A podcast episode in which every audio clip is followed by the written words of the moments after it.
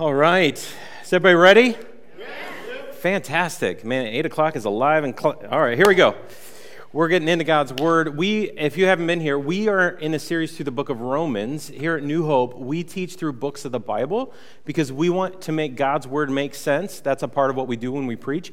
And we want to teach you through books of the Bible so you understand that book of the Bible, right? So we've gone through a lot of uh, different books, and this series, we're breaking it up into actually three or four different series as we go through the book of Romans, because it's long, all right? So we're in the book of Romans, um, and uh, chapter five, we're going to go all the way through August in the book of Romans, all right? So um, so if you're like, man, did I miss anything? I'll catch you up this morning, okay? If you haven't been with us leading up to what we're calling the road to Easter, which today is the reason why, right? We've been talking about why did Easter have to be a thing?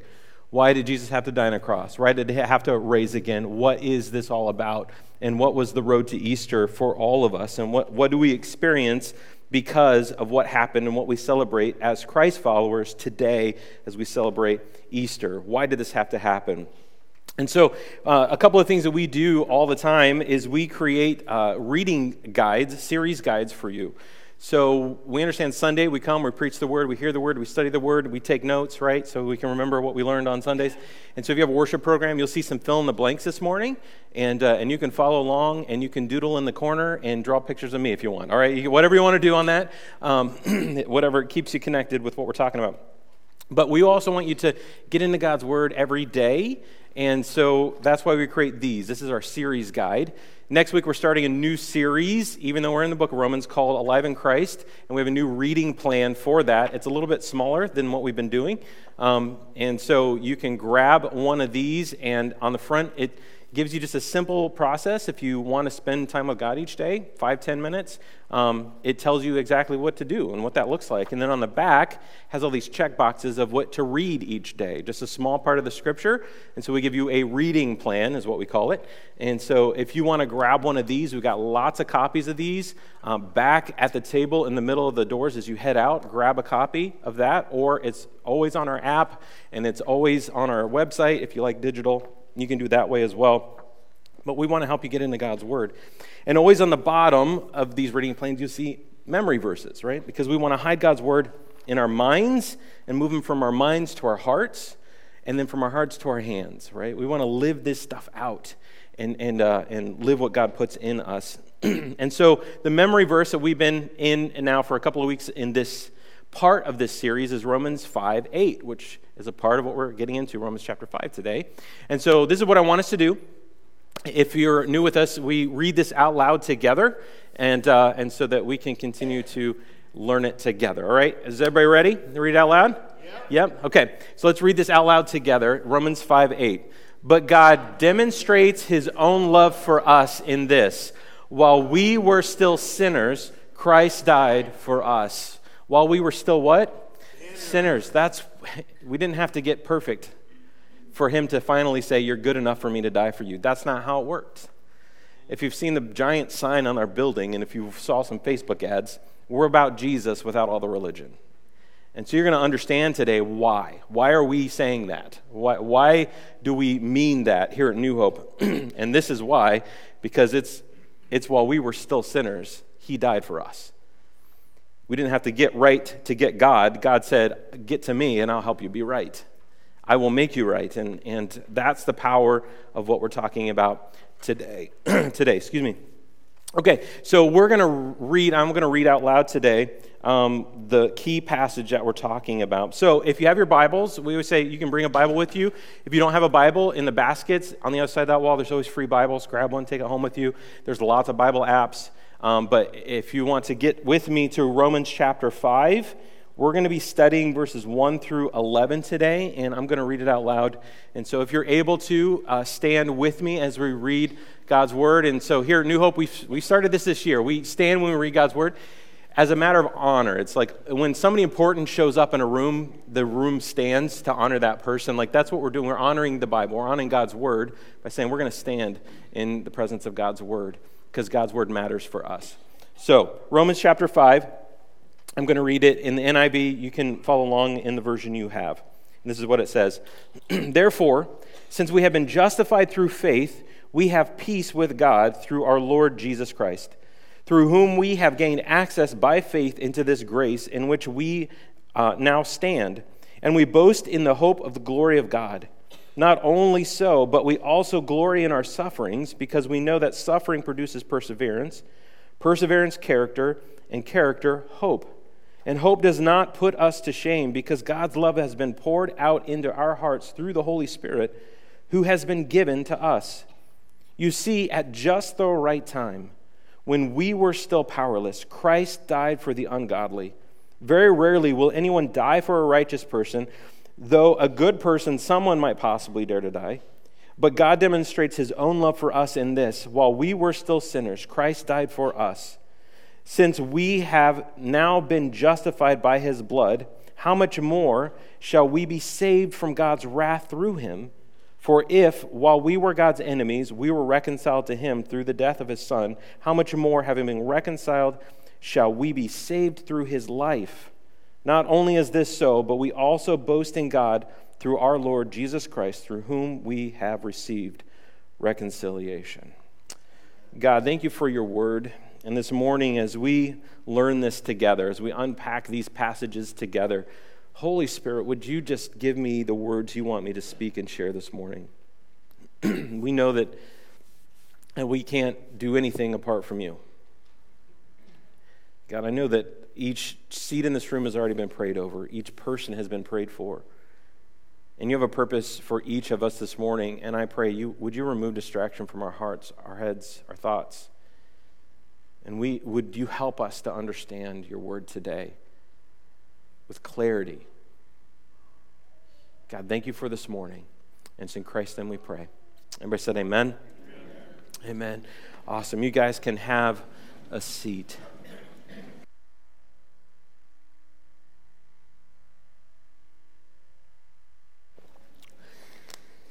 So as we kick off the message this morning, I'm just wondering, I'm just wondering, have you ever ordered something online and had a lot of hope and excitement about ordering that thing and couldn't wait until it showed up, but when it showed up, it wasn't quite what you thought it was going to be? Has that ever happened to anybody? Or or like if you got go to the like an ice cream place and you buy something like this, like you buy the SpongeBob popsicle for your kid and like, yay, SpongeBob, but then this is what actually shows up. Creepy, right? Right? Or you're scrolling on Facebook and see a beautiful dress, and that dress looks beautiful, and it's only fourteen ninety-nine, right? And so you're like, I got to order this dress, but it comes and it looks like that, right? It's like not quite what you had hoped for. Or uh, or maybe your daughter wanted the Elsa doll from Frozen, and you're like, that's the one, and she's so pretty, and but this is what actually shows up. Okay, a little bit closer. This is really, that's creepy, right? That's like, sorry about the creepy Elsa, you know, like something's, she's possessed Elsa. Um, Ooh, scary, right? Um, or you're really, really hungry, and you just watched a Whopper commercial, and you're like, I want that Whopper. Look how beautiful it is, but when you open the packaging, it looks like that, right? It never looks like the picture that they post on there. Or maybe, ladies, you are on Christian Mingle dot com looking for a hot date, and you're thinking, this guy's nice, and his name's William Carnegie the third. Oh, this guy's going to be awesome. But then when you finally show up to the date, you show up with Willie. And Willie isn't what you thought he was going to be, right? That's not William Carnegie the third. That's Willie, the trailer park guy. You know, that's a different. So you hope for something and you get something else. It's disappointing, right? It's depressing. It's really frustrating. And but the reality is, some of us, it's not like that. It gets more serious because maybe you put your hopes in some things in this life and you've been let down by real hopes. Like you put your hope in a relationship and thought, man, this is this is it, or this is the one, or this friendship is a really great friendship, only to find that your hope got smashed in that relationship and you got hurt in the process, and so hope disappeared in that process. Or maybe you, you put your hope in a job and you're really looking forward to this job and you got it and you started working there just to realize this is a really dysfunctional workplace. It's not what I thought it was going to be, and now you have a job that you don't like, but you're in it and you have to continue to make money. Maybe you've had that kind of missed hope in that process, or or maybe a certain experience you were really longing to do, a vacation you went on, and then it just went and it rained the whole time and it did not turn out the way you thought it would be. Hope, when it when it doesn't come into fruition, is heartbreaking, isn't it? This is what it says in Proverbs. Proverbs thirteen twelve says, hope deferred makes the heart sick. It's like if you hope for something, it just never happens and never happens. Like there's something inside you that just goes, ah, Come on. But a longing fulfilled is a tree of life. It births something in you when that hope gets fulfilled. Today, we're going to be talking about a bigger hope than a SpongeBob popsicle looking the way it's supposed to, right? Actually, we're talking about a bigger hope than a hope you have in a relationship you think should go the way, and maybe it does. It's the greatest hope that we can ever ho- have, and it's this hope that we're talking about today. The reality is, real hope is not positional, meaning you can't find real hope in something all the time because uh, it, it's, it's well, sorry, I'm saying it wrong. Real hope is positional. It's not conditional. All right? Real hope is positional, not conditional. What do I mean when I say that? Real hope is positional, meaning like whenever you find something that gives you absolute hope, you are then put in a position of hope.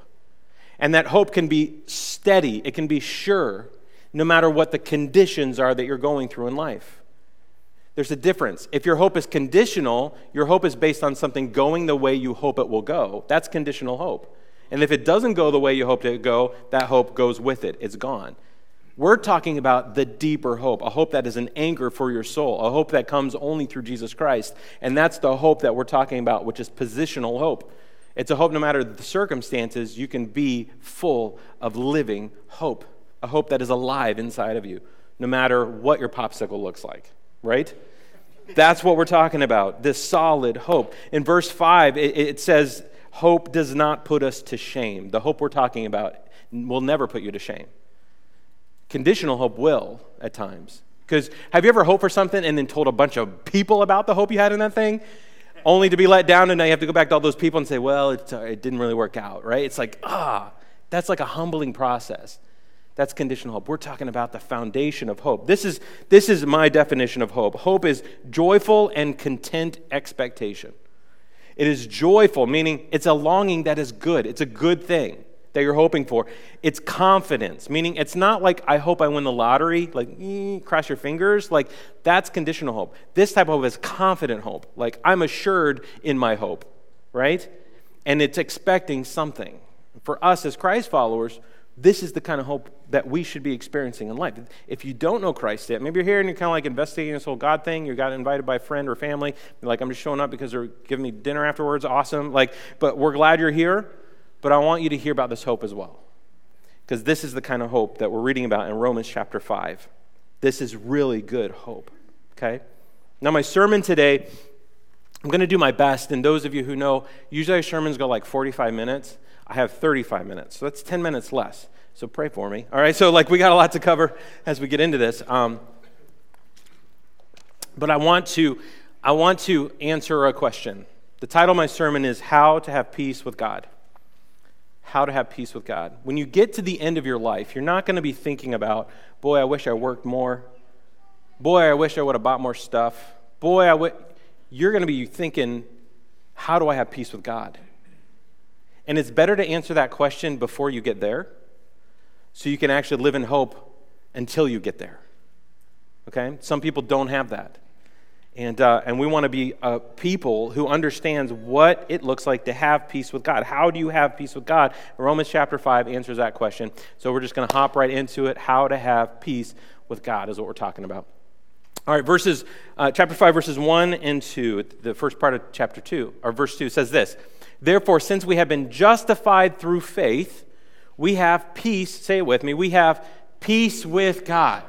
That's that's what we're talking about. We have peace through God. We have peace through God through our Lord Jesus Christ. So there's a person by which we can get this peace with God, through whom we have gained access by faith into his this grace in which we now stand. Do you hear this firm hope? It's a standing somewhere. It's not conditional, like you're in it and you're standing on it and it's there. That's this kind, kind of hope and this kind of peace that we're, we're talking about today. And how do you get it? Through faith, through faith. This is why we're saying it's Jesus without all the religion. It's Jesus without all the religion. We can have peace with God, but there's a way to have peace with God. And it does not happen by being a good person. It does not happen by getting all the right things done before you get there. Like, that's not how this thing of faith works. It's not about works. It's not about doing all the good stuff. This is Jesus without all the religion. I don't know, some of you have come from a history where you've been hurt by other churches.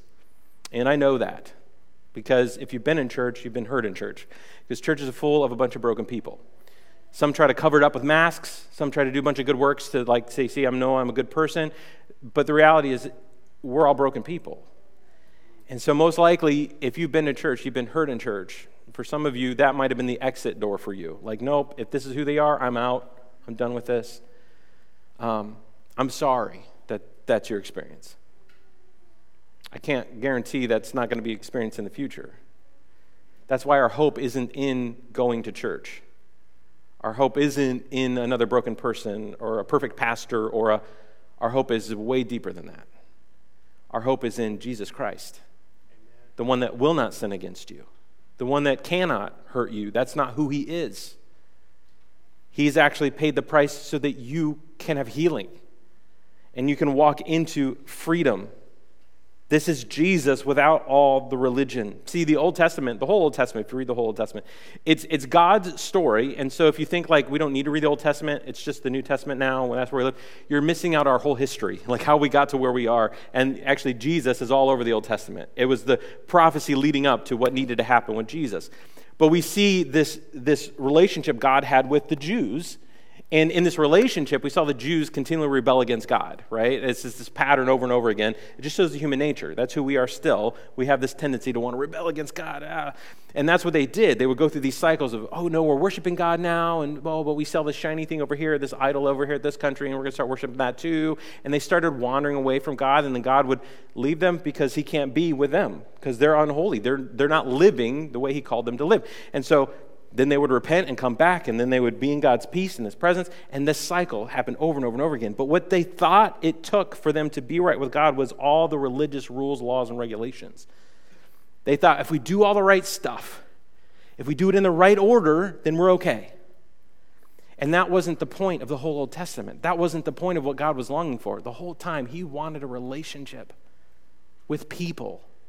He still wants the same thing today. But these Jews thought that they had to do all the right things, and if they did all the right things, they would be close to God. And so when Jesus showed up, they still believed that. That's what they did. But the reality is, none of us can get there, right? So if you missed last week, I'm going to give us like a little update of what we talked about last week if you missed it. Because last week, I used the illustration of the Grand Canyon, okay?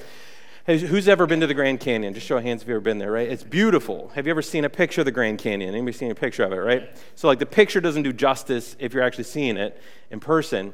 And so the Grand Canyon, let's look at this picture real quick. This is the image that I used last week. It's as if it, this is the reality. There is a chasm between us and God, that we are on one side here on earth and God is on the other side in heaven. And God in heaven, he is perfect, he's holy, he's always right, he is just. This is who God is.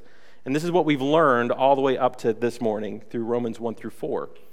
That's who God is. Us, we're not. We're sinners. We're not perfect, so we can't be in his presence, in his perfection. We can't stand to be in that presence. And so he said, I still want to be with them.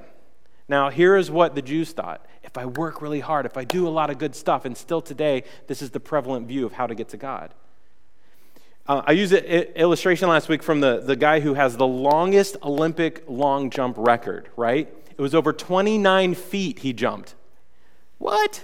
That's here to the last row is how long that jump is. That's insane. And so if I said, if I if you trained and you're like, the only way to get to God is if you ran as fast as you can and you jump, that's where you land, right? You will never jump the Grand Canyon. You can't run fast enough, or even if you're the best, you can't jump long enough. That is the reality for us. We cannot jump to God in our perfection to do a lot of works and to get there by religion. It does not work. You cannot get there. You can't jump. It's not by works, is what we're reading in Romans chapter five. It is by faith. It is by faith. It's believing in Jesus Christ and what he's done for you. And here's the fact. On Friday was Good Friday. It was a good Friday for us. It was a bad Friday for Jesus.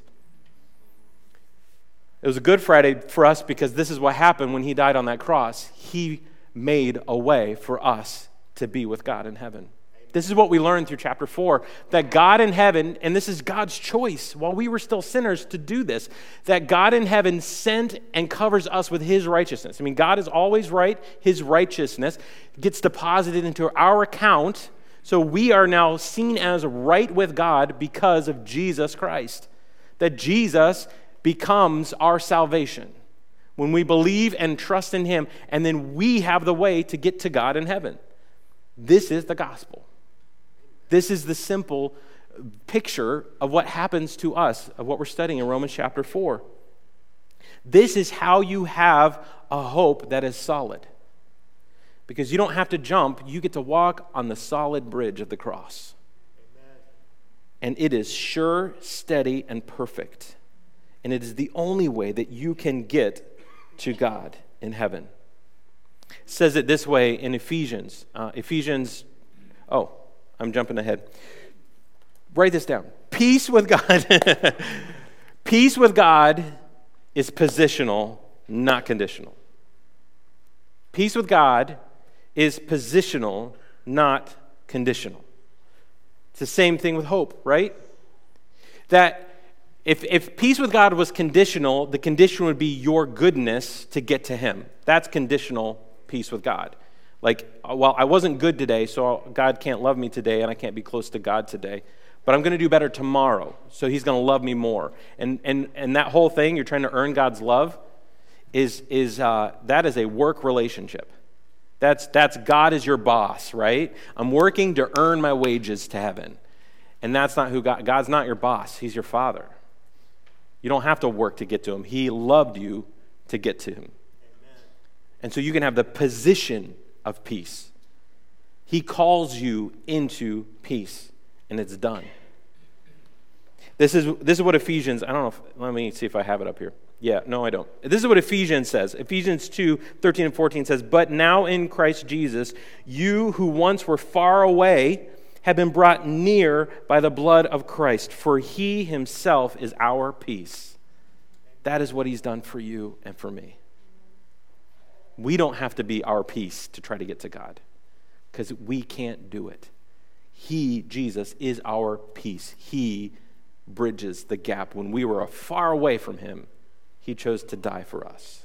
While we were still sinners, while we were still ungodly, he chose to love you. This is the gospel. This is the good news. Peace with God is positional, not conditional. Now, if you try, let's say you try, let's go back to the Grand Canyon. Let's say you want to get to the other side of Grand Canyon. You say, well, I'm going to hike it. I'm going to go for it. I'm going to hike it. This is what's going to happen to you, okay? This is the sign leading down the pathway on the Grand Canyon. It says, warning, you're going to get sunburnt, throw up, and die. Like, that's what it says. Like, this is the warning. And this picture is the same picture if spiritually for you. If you try to be good enough to get to God, you're going to be spiritually exhausted. You're going to try your best, but you're never going to get there.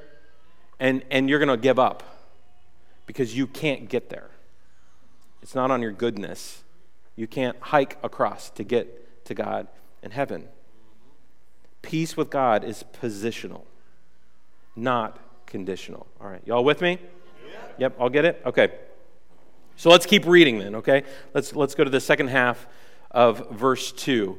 It says, and, so, and we boast in the hope of the glory of God. Not only so, but we also glory in our sufferings. Now this is where, if you're new to the Bible, you're like, well, that sucks, right? You're like, like we glory in the peace of God, and you're going to go through stuff. What? Now I don't know if I want to sign up. Well, here's the thing. No matter what, you're going to go through stuff. Welcome to life. Like life, we're we're all sinners in the same house. That that's life. There are broken people all around you, and they're going to break you. And you're going to do things against other people. You're going to get sideswiped, and you're going to sideswipe others. That's the reality. The question is, what condition do you want to be in in that process? If you're a Christ follower, you're still going to suffer in this world. There's a future hope. We boast in the future hope of glory. Meaning temporary suffering, eternal glory with God.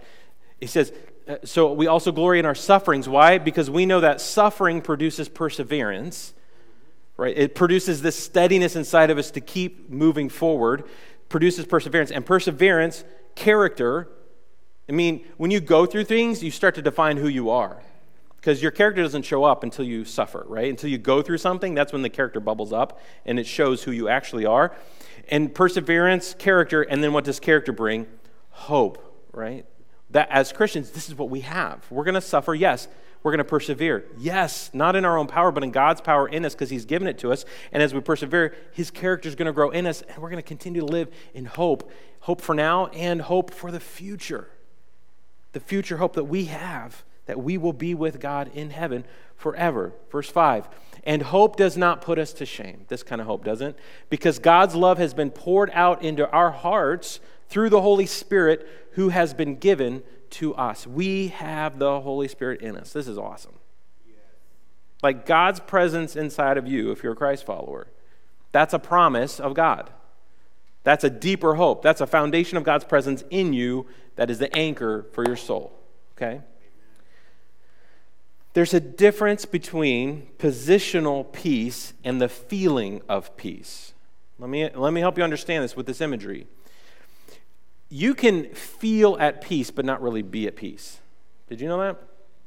Uh, let me explain this way. Imagine you um, were really excited to go on this cruise, and it's the dream cruise you've always wanted to go on. And you get to the cruise, you get on the boat, and you see on the side of the boat, it's called the Titanic. And you jump on board, and you are on the hull, and you are on the deck of the Titanic, and you are sipping your champagne, and you're like feeling this sense of peace, like this is what I was hoping for. But you don't know what's coming. You can feel peace without knowing the wreck that's about to happen. The feeling of peace is not what we're talking about. We're talking about the position of peace. Because the feeling of peace can come and go. The position of peace can stay. And it can be there. It can be a foundation.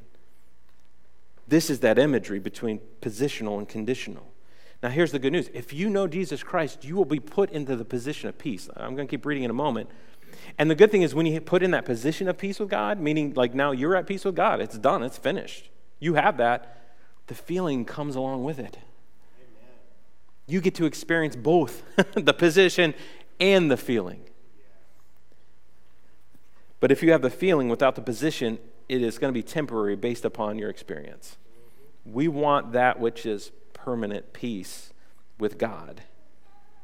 And and uh, let's keep reading, because this is how it, this is what it looks like. This is this is what that peace looks like. Since we have now been justified by his blood, this imagery of the cross bridging us, justified, we use this word just as if I have never sinned. That's what justified means. Meaning Christ's blood, his sacrifice on the cross, makes us appear as if we have not sinned before our Heavenly Father. We're justified. It's actually a term for court, right? It's where the judge says, no, you're forgiven, and no, you don't have to pay the penalty for that. Jesus did that for us before God. Just as if I had not been sinned, or have not sinned by his blood, how much more shall we then be saved from God's wrath through him? Now, this is where we wrestle, because God's wrath, ruh-roh, we didn't talk about that yet. Like, what is God's wrath?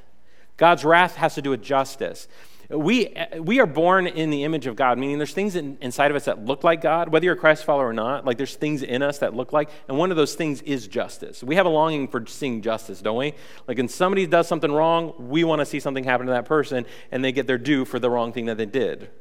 There's something inside of us that like that. That's what justice is. The reality is with God, if he is perfect and we are sinful, that sin, that brokenness has to be dealt with. Meaning justice would say something needs to be done against that injustice, that unholiness and that unrighteousness. And God's wrath at one point will be poured out, because he is a just God. It can't go undealt with. He says, for if while we were God's enemies, we were reconciled to him through the death of his son. So there's a way that we cannot experience the wrath of God, but being shown, proven innocent and not guilty through Jesus Christ, his death, what he did for us.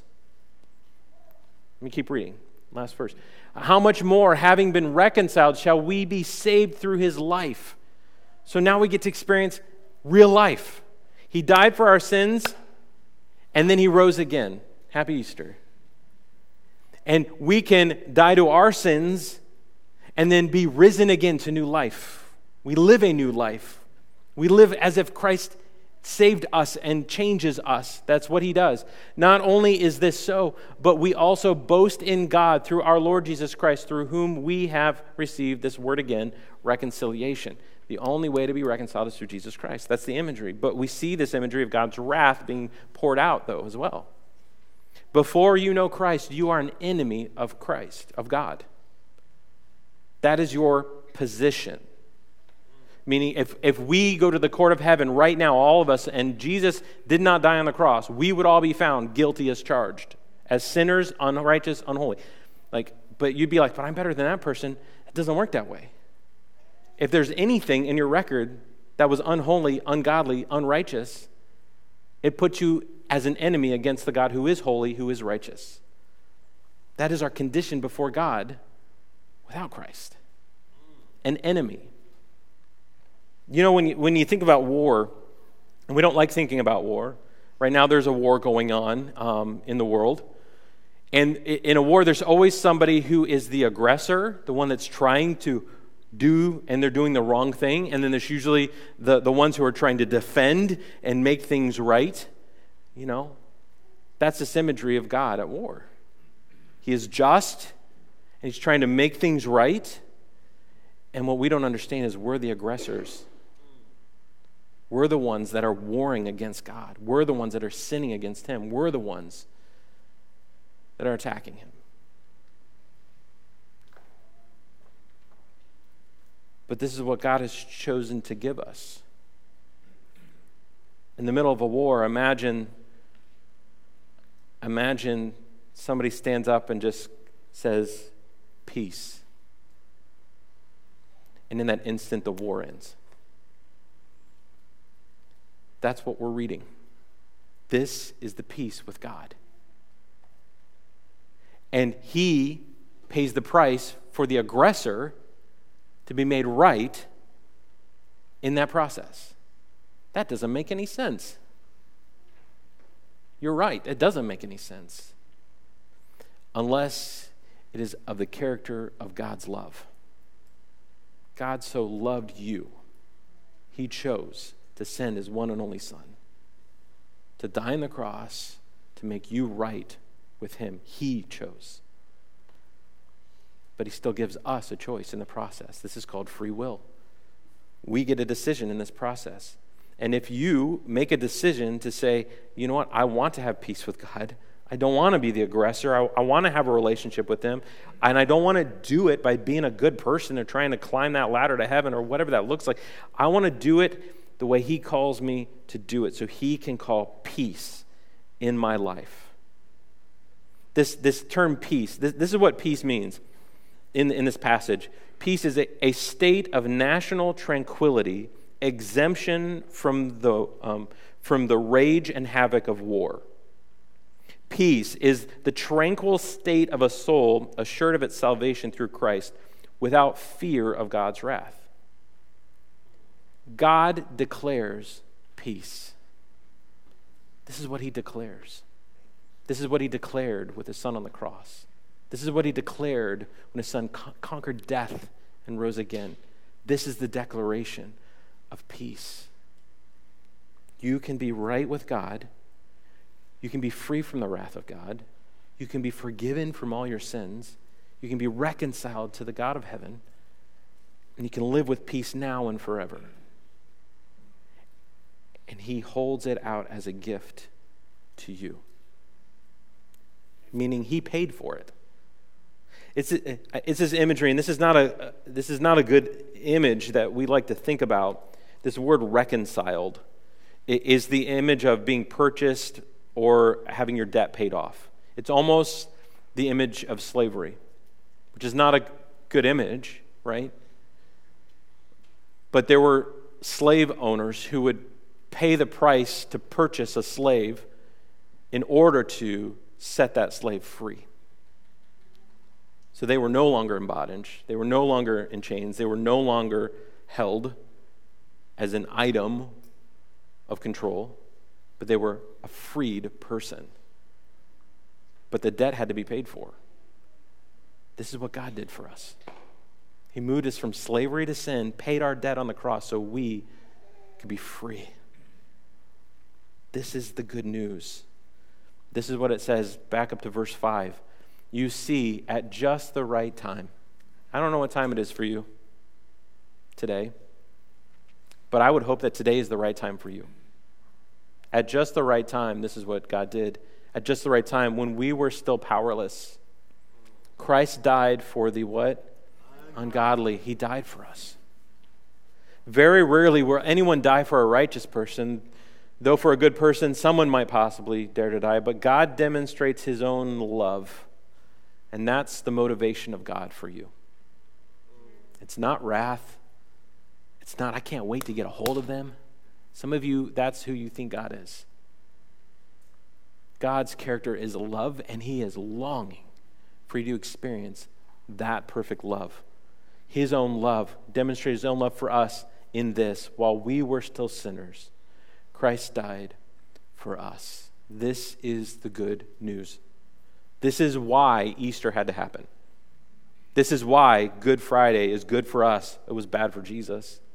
This is why Easter and the resurrection was good for Jesus and it's better for us. Because our sin can be hung on that cross and dealt with, and our life can be as if that risen life is in us. We can have this relationship with God and have peace. Positional, because this is what God does. He calls it and claims it and stamps your record. Peace with me. Amen. Thank you, Jesus. Amen. The good news is no one is so bad they can't be saved, and no one is so good that they don't need to be saved. We are redeemed. We are the slaves who are set free. Somebody paid our price. This is what Matthew thirteen says. I, and I love this imagery. This is a parable. Jesus is teaching this, this parable. And uh, and I'm going to flip this parable for some of you, because some of you, when you read it, you've read it a certain way. And I, I read it for a certain way for a long time until my eyes were open to like, oh my gosh, this is so much better. This is this imagery of the kingdom of heaven. This is this is what Jesus taught when you read the Gospels. He was talking about the kingdom of heaven. He says the kingdom of heaven is like a treasure hidden in a field, which a man found and then hid again. And from joy over it, he goes and sells everything that he has and buys that field. This is the kingdom of heaven. And so often I would read that and be like, so you should be like that owner when you find the kingdom of heaven. You should go and sell everything you got. But do you know what? I don't think that's what he's talking about. I think this parable is actually more about God than us. The kingdom of heaven is like a treasure hidden in a field, which a man found and hid again, and joy over it, goes and sells everything that he has. God has called you his treasure. And he found you. He sees you. He knows you. And he was willing to give everything he had, his one and only son, the highest cost, to buy you, to set you free from sin. This is the kingdom of heaven, and it is an invitation. God found you, and Jesus gave everything to buy you, to redeem you, and to save you. And today, I'm praying that some of you in this room might take a step of faith, because it's not by works that you're saved. You can't, you can't do it. You can't climb there. You can't get there. And today might be your day to say, I'm going to receive this gift. This is the free will part that God puts in us, that we all have choices. The gift he just hands out. He is holding it out every day. The Holy Spirit is calling people and working things in. Maybe some of you in this room, there's something stirring in you, and you're like, I don't know what the heck this thing is. It's the Holy Spirit already calling you and saying, God wants to be with you. And if that's you, you can come to him and today have peace with God. You can move from death to life. And if that's you, we're going to give you the opportunity to do that this morning. Some of you in this room, maybe you're not ready for that, but you're hearing this and you're like, this is brand new information. I'm praying, would you let God continue just to speak to your heart? Would you let him show his love for you? All you have to do is talk to him. Like, that's the cool thing with God. Talk to him like he's in the room with you, because he can hear you. We can pray because Jesus made the way for us to talk to the perfect and holy God. But I want to take some time just to respond, and I'm going to pray, and we're going to have some response time. We're going to respond in a song in a moment, but but let's let's just take some time with God. God, thank you so much for your word, that it's true. I pray, God, that you would lead us um, this, this morning how you want to lead us. And God, for those in this room um, that need to take a step and you're calling them into your presence to have peace with you, would you just lead them, lead them into your presence right now? I'm going to ask the worship team, guys, if you can go ahead and come up and start getting ready for our response time. But today, if you want if you want to have a relationship with Jesus, this is what Romans ten, eight through eleven says. But what does it say? The word is near you. It is in your mouth and in your heart. That is the message concerning faith that we proclaim. If you declare with your mouth Jesus is Lord and believe in your heart God raised him from the dead, you will be saved. This is what he's saying. It's faith. It's belief in your heart, confess with your mouth, Jesus is my Lord. He died for me. You will be saved. And then he says, for it is with your heart that you believe and are justified, and it is with your mouth that you profess your faith and are saved. As Scripture says, anyone who believes in him will never be put to shame. You are made right, and you have peace with God. And if that's you today, I want to pray with you. I'm going to I'm going to be available to pray with you personally up here up front. Nikki's going to be over here if anybody wants to pray with her. Pastor Jim's going to be in the back of the room. And I'm going to ask you, we're going to sing a song, and it's a song we all know in this room called Amazing Grace. And if you want that grace and if you want a relationship, I would encourage you to come down during that prayer song and pray with us. We will pray with you. And you can change your eternity in a moment. And you can make a decision to have peace with God today. That's my last point if you want to fill in the blank. How to have peace with God? Simply this. Believe that Jesus died for your sins and is alive. That's it. Believe it in your heart and confess it with your mouth. This is Jesus without all the religion. This is the gospel and the good news. And so I'm going to ask you right now, if you want to do that, I'm going to pray, and you can pray this prayer and make it your own. And I would say after you do that, during this song, if you pray this prayer and start that relationship, come down and pray with one of us. And we would love to meet you and pray with you. So that's all. With our head bowed, let's just spend that time with God. And if this is you and you want to have peace with God today, you can say this. You can believe in your heart, but you can say something like this and pray to God. You can say, God, I believe that Jesus is your son, that he died on the cross for my sins, and that he has made a way for me to be right with you. I invite Jesus into my heart and life. Please give me your Holy Spirit. Forgive me of my sins. I want to be yours now and forever, and I want to have peace with you, God. Make me right and give me peace. And it's in Christ's name I pray. Amen.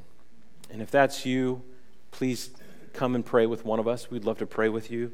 Let's stand together, church, and, and we're going to sing this song, Amazing Grace, and listen to the chorus. My chains are gone. I've been set free, and this is the good news of the gospel as we respond.